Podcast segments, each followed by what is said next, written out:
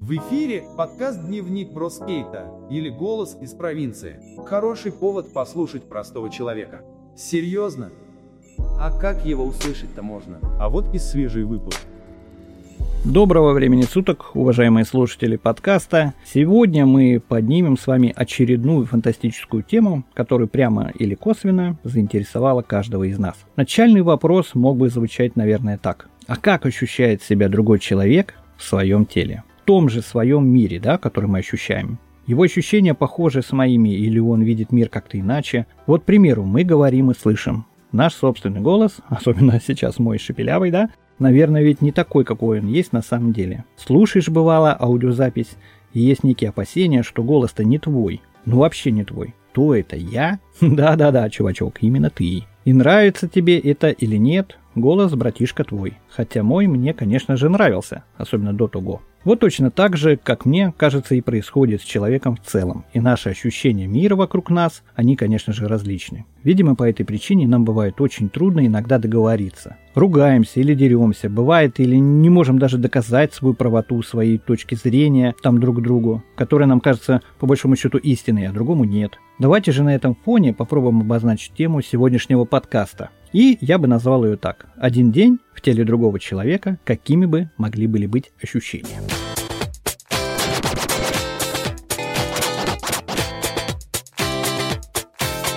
Ну а начать я хотел бы с вопроса, мужчина или женщина, что же лучше? Не вдаваясь глубоко на самом деле в историю феминизма, начнем, пожалуй, с самого распространенного признака. Я, конечно, мужчина. И помню, в детстве всегда парни там в нашем дворе говорили, хорошо, что мы родились парнями, говорили они, да? Вот, повезло. Улыбаясь, скажу, что в этой детской, как бы, хохме есть, конечно, доля правды. Не сильно, как бы вставая на их сторону, все же давайте немного вспомним, что женщина всегда считалась слабым полом, да? Но слабым не с точки зрения там силы или ловкости, а с точки зрения некого там народного достояния, ибо их нужно оберегать, так уж повелось издревне, да. В детстве нас всегда учили там неким определенным правилам поведения с противоположным полом, там уступайте место, там таскать портфели, там что-то поднести, ну, тем более уже не поднимать руку в случае там некого традиционного конфликта с противоположным полом, это неправильно, да и вообще вести себя, ну, скажем так, с ними сдержанно. Видимо, это связано с тем, что на самом деле им и без нас, по большому счету, что достается в жизни, да, там, будь здоров. Ну, представьте себе, там, физиология, там, дети, роды, что для нашего пола вообще жуткое дело. Мы, опять же, нужно больше следить за собой, так принято, ибо девушка это ну, символ красоты, а стало быть, определенный камуфляж должен быть на протяжении всей жизни. За, они постоянно за собой ухаживают. Ну и возвращаясь к теме подкаста, представлю себя на один день в теле женщины. Бррр. на самом деле очень сложно, да и не очень хочется задерживаться в этом состоянии, даже в состоянии представления, да, надолго. Как бы я, проснувшись, отреагировал на все происходящее? Ну, на мой взгляд, очень сложно. Даже несколько страшновато где-то, да, представить. Ну, там, представьте, одежда, ну, все не твое, физиология, отношение к миру, все не твое. Нужно, видимо, наверное, родиться, чтобы понимать все происходящее с некой точки зрения иного пола, да. Так что, скорее всего, мы, мужчины, никогда не поймем женщин. Оно, наверное, и к лучшему.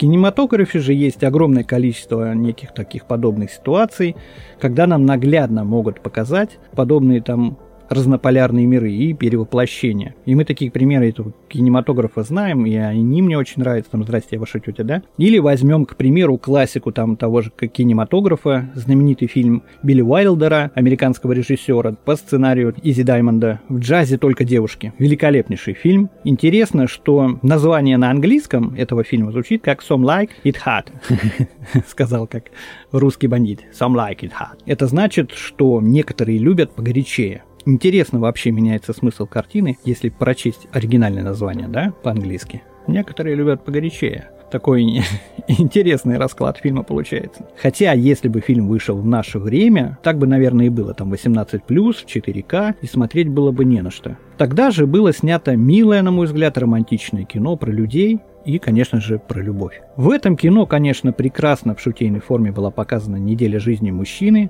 даже нескольких мужчин, да, двух, вынужденных выдавать себя за женщин, спасаясь от рук мафии. Идея интересная, и воплощение великолепнейшее. Это, на мой взгляд, прекрасный пример, как мне кажется, нашего обсуждающего вопроса. В этом фильме мне особенно нравится несколько цитат из фильма, приведу их. Что ты говоришь? Опомнись, ты не можешь выйти за Оскуда.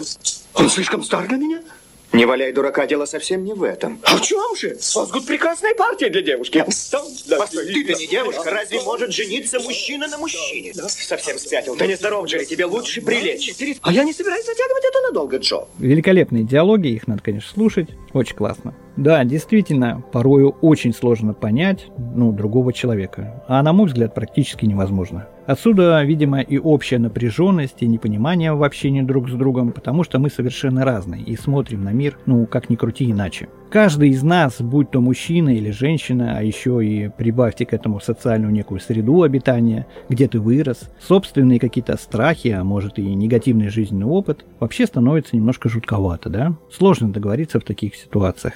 Страшно, наверное, от того, что нам, людям, никогда не найти общий язык друг с другом. Я так думаю. Однако, проживая в обществе, там, в большой стране или в одной квартире, наконец, мы попросту обязаны не создавать друг другу дискомфорт. Ну, есть общие правила общежития, которые я так всегда продвигаю. Как я понимаю, порою не хватает и даже всей жизни, чтобы понять, как вести себя с другими людьми. Поскольку нужно уделять этому ну, обстоятельству огромное количество времени.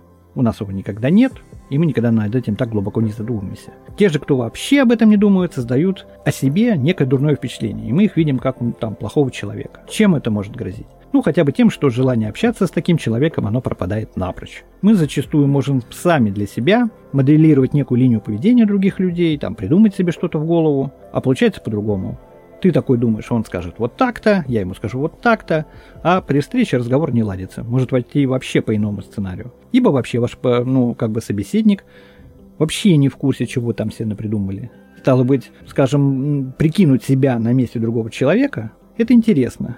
Но быть за него или действовать за него практически невозможно. И все же, как бы мы сами вели себя в таком случае. Ну, наверное, для нас таких, какими мы себя видим, это несколько все-таки враждебная среда, да, о чем мы говорили. Ибо человек это в том числе и тело, вес, некий такой облик, сформированный годами понимания себя. А стало быть, в реальности это ну, невозможно. Невозможно себя переформатировать там, в тело или в сознание другого человека. Мы в этом бы состоянии вели себя как не у себя дома, сто процентов. Но с точки зрения каких-то там произведений или комических историй, это было бы весьма весело, интересно. Почему бы и нет? Затронем немного перемещения душ ну, вообще в истории.